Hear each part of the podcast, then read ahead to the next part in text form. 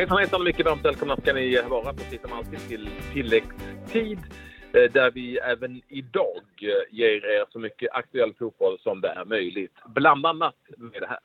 Martin Olsson drabbad av fejkkonto. Tottenhams kapten Ugo Riss, det vet ni, har varit ute och ställt till med jäkelskap. Men nu tar tränaren honom i försvar. Och våra svenskar har lite olika bötesystem. Man kan antingen få jobba i köket, eller så kostar det bra över tusen spänn per minut. Ja, de som får över tusen spänn per minut har väl kanske råd med det, men det kan bli mycket ändå. Jag vet inte om man inte hade tagit lite köksjobb. Vi återkommer till det. Det är väldigt intressant och roligt om en liten stund. Eh, men vi börjar med eh, en nyhet som handlar om eh, en svensk landslagsspelare, nämligen Martin Olsson, som igår då gick ut och trädde fram efter de eh, sexanklagelser som riktats mot honom. Eh, det var ju SVT Television som berättade det häromdagen. Att en svensk landslagsspelare var under utredning för att ha skickat, skickat grova sexfilmer eh, till en kvinna. Ja, och eh, nu har då Martin Olsson eh, gått ut och sagt att han är liksom otroligt förbannad och besviken. Eh, och att det här har hänt flera gånger, att någon då har startat, eller några har startat konton i hans namn. Liksom tagit bilder, vilket inte är så svårt, och sen eh, startat ett eget konto och sen då skickat iväg olika eh, saker. Och eh, ja, han eh, tycker det är otroligt jobbigt. Det har eh, pågått eh, enligt eh, Martin fram och tillbaka faktiskt sedan 2013. Och eh, ja, det där är ju givetvis inte eh, kul alls. han polisanmäler ju då Eh, men var oskyldig. Så att, eh, ja nej, eh, jäkla skit att hamna i det där. Det får vi ju eh, konstatera. Och lite märkligt att man vill hålla på sådär, kan man ju tycka. Eh, förbundet då, svenska som utredde det här, säger då via Håkan Sjöstrand att eh, förbundet ställer sig bakom spelaren, givetvis. Den här kvinnan har polisanmält ärendet. Och eh, på Martin Olsson som eh, då, och dessutom har gjort det här sig själv offentligt så att säga i media eh, och sagt, eh, och sagt att man ställer sig bakom Martin Olsson och man överväger att göra en polisanmälan mot Eh, det här brottet som det då är att kapa någons identitet. Fortsättning följer i den här historien, den är inte speciellt rolig. Vi kan väl också säga det att vi normalt brukar inleda programmet med att berätta om vilka matcher som har spelats och sådär. Men det här är ju dagarna efter landslagssamlingar. Och då är det ju inte mycket som händer överhuvudtaget när det handlar om eh, spelade matcher, åtminstone inte i Europa. Vi hade några matcher i, eh, tre matcher faktiskt, i eh, kvinnornas Champions League-spel inga svenska lag inblandade. Sen är det några spanska cupmatcher och finska ligan och turkiska cupen. Ja, ni hör själva, det är inte mycket som händer eh, på fronten helt enkelt. Utan ni får hålla er till lags med andra nyheter. Ja, eh, det, det, blir ju så. Eh, fotbollen eh, drar igång eh, de riktigt tunga matcherna till helgen eh, igen. Men ja, det händer ju andra saker givetvis. Och vi kan väl börja på hemmaplan. Det blir ingen övergång för Nahib Besara. Den där affären sprack och blir då kvar i Örebro. Och, ja, det var väg till Qatar. Ja, precis. Och eh, det var väl på väg in ganska sköna pengar både för Bizarra men även för Örebro. Så att eh, jag tror att alla inblandade där, i alla fall eh, Örebro och Bizarra, givetvis besvikna över att det blev som det blev. Eh, det är också nu eh, klart att Nanne Bergstrand inte kommer komma tillbaka till Kalmar FFs tränarbänk eh, under 2018, utan det får ta den tiden det tar. Och så är IFK Göteborgs huvudsponsor Nils Wiberg är lite irriterad efter att eh, Göteborg eh, tog hjälp av ett riskkapitalbolag eller externa eh, finanser för att eh, värva in och han tycker att det är rena tiggeriet. Han har ju lagt in en annan spänn i, i, i Göteborg så han, han var inte helt nöjd med det upplägget. Eh, kanske lite väl frispråk ibland, Nisse, men det gillar man ju någonstans ändå. Carlos Strandberg har haft problem med låtskada under stora delar av eh, säsongen, inte minst här efter sommaren. Och han eh, kommer inte att vara tillbaka nu efter landslagsläget. Det dröjer minst ett par veckor till innan han eh, kan spela igen för eh, Malmö FF. Så stora problem med det som han har haft. Och så en liten så speciell nyhet som Gais gick gick ut med eh, under eh, rubriken, ja vad var det, någonting om att eh, en supporter går ner på tränarbänken? Ja, men alltså rubriken på pressmeddelandet var en världsunik händelse i fotbollsvärlden. För Gais som ju går eh, sådär i Superettan eh, har alltså valt att plocka ner eh, en supporter, Sebastian Törnqvist, ner från läktaren och in på lagets tränarbänk inför eh, nästa match. Eh, för att på något vis, eh, jag vet inte, skapa någon positivt go i laget eller vad man nu vill. Den är lite udda.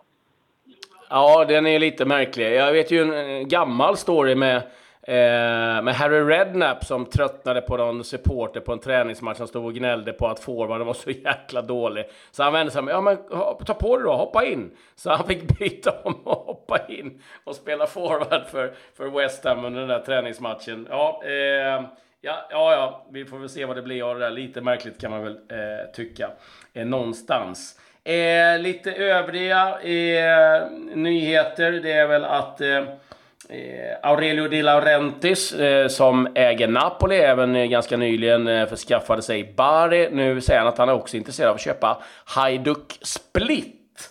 Eh, ja, vi får se om man eh, ökar på ytterligare med ett lag där. Eh, du rapporterade för ett tag sedan här Patrik om att eh, Girona och Barcelona skulle spela matchen i, i USA.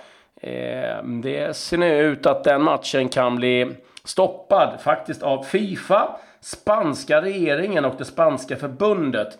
Och eh, här är det ju givetvis en del politik som eh, påverkar i och med att det är ett katalanskt derby och Katalonien försökte ju ta sig loss ifrån Spanien så att ja, vi har nog inte sett det sista i vad det blir av den där matchen. Min, min magkänsla är att den inte kommer spelas i, i USA. Det är vad jag tror just nu. Ja.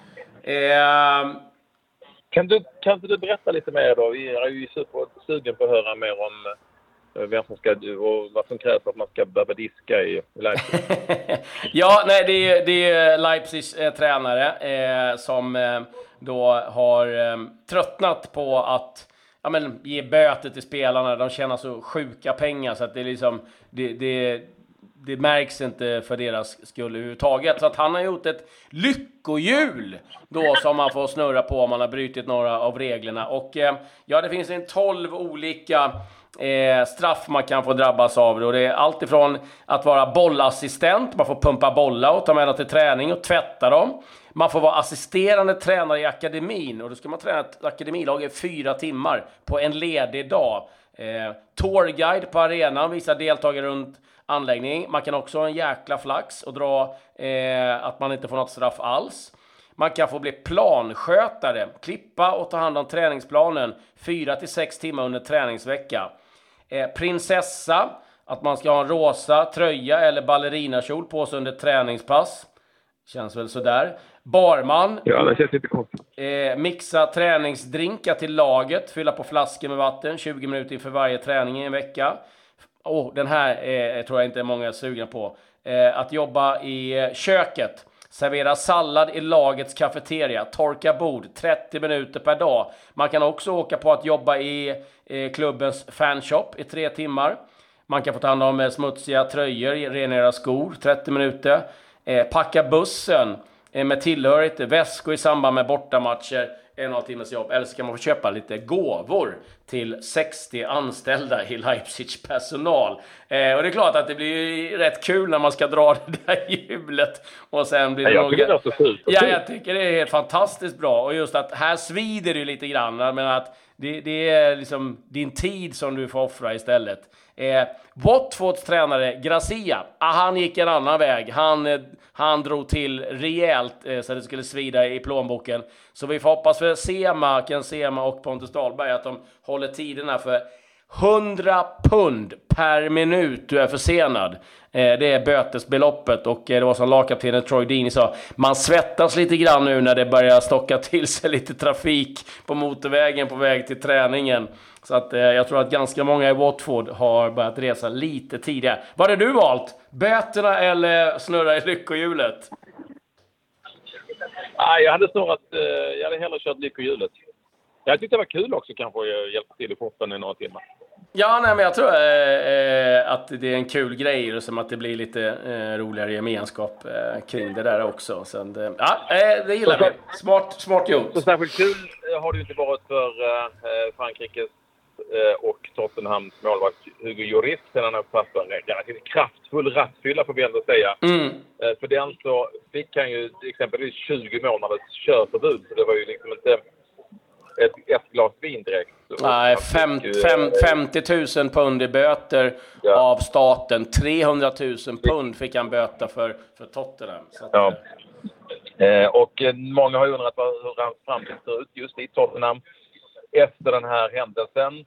Eh, och eh, nu har Tottenhams tränare Mauricio Pochettino sagt att han eh, eh, på något vis eh, håller Julis bakom ryggen. Det här är förstås oförlåtligt, men att han får behålla lagkaptensbilden i klubben eftersom Pochettino säger att alla kan göra misstag.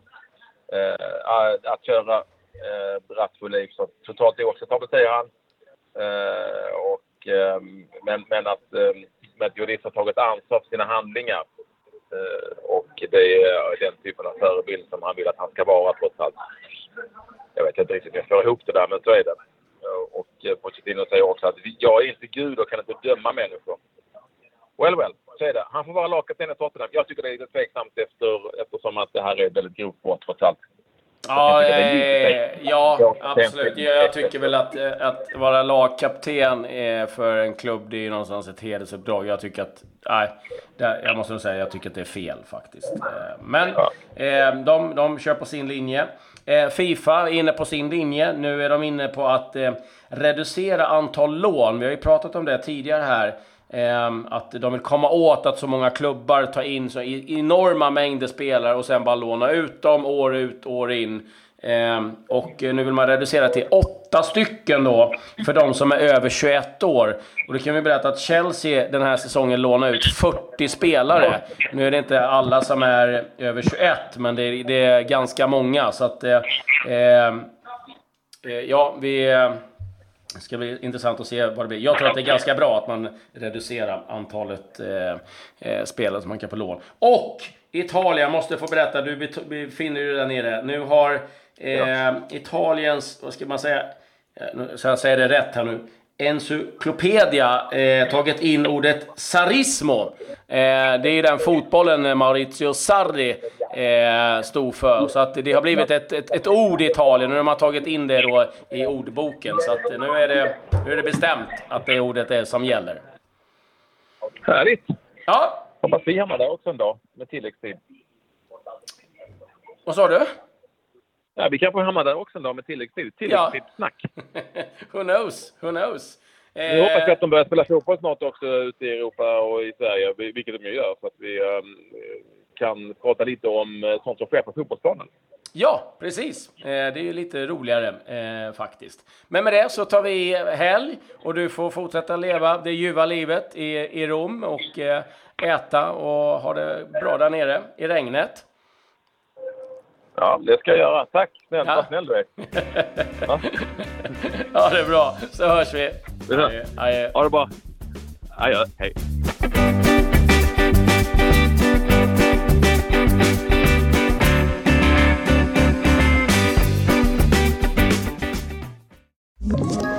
Ett poddtips från Podplay.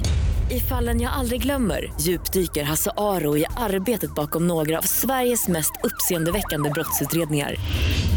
Går vi in med hemlig telefonavlyssning och, och då upplever vi att vi får en total förändring av hans beteende. Vad är det som händer nu? Vem är det som läcker?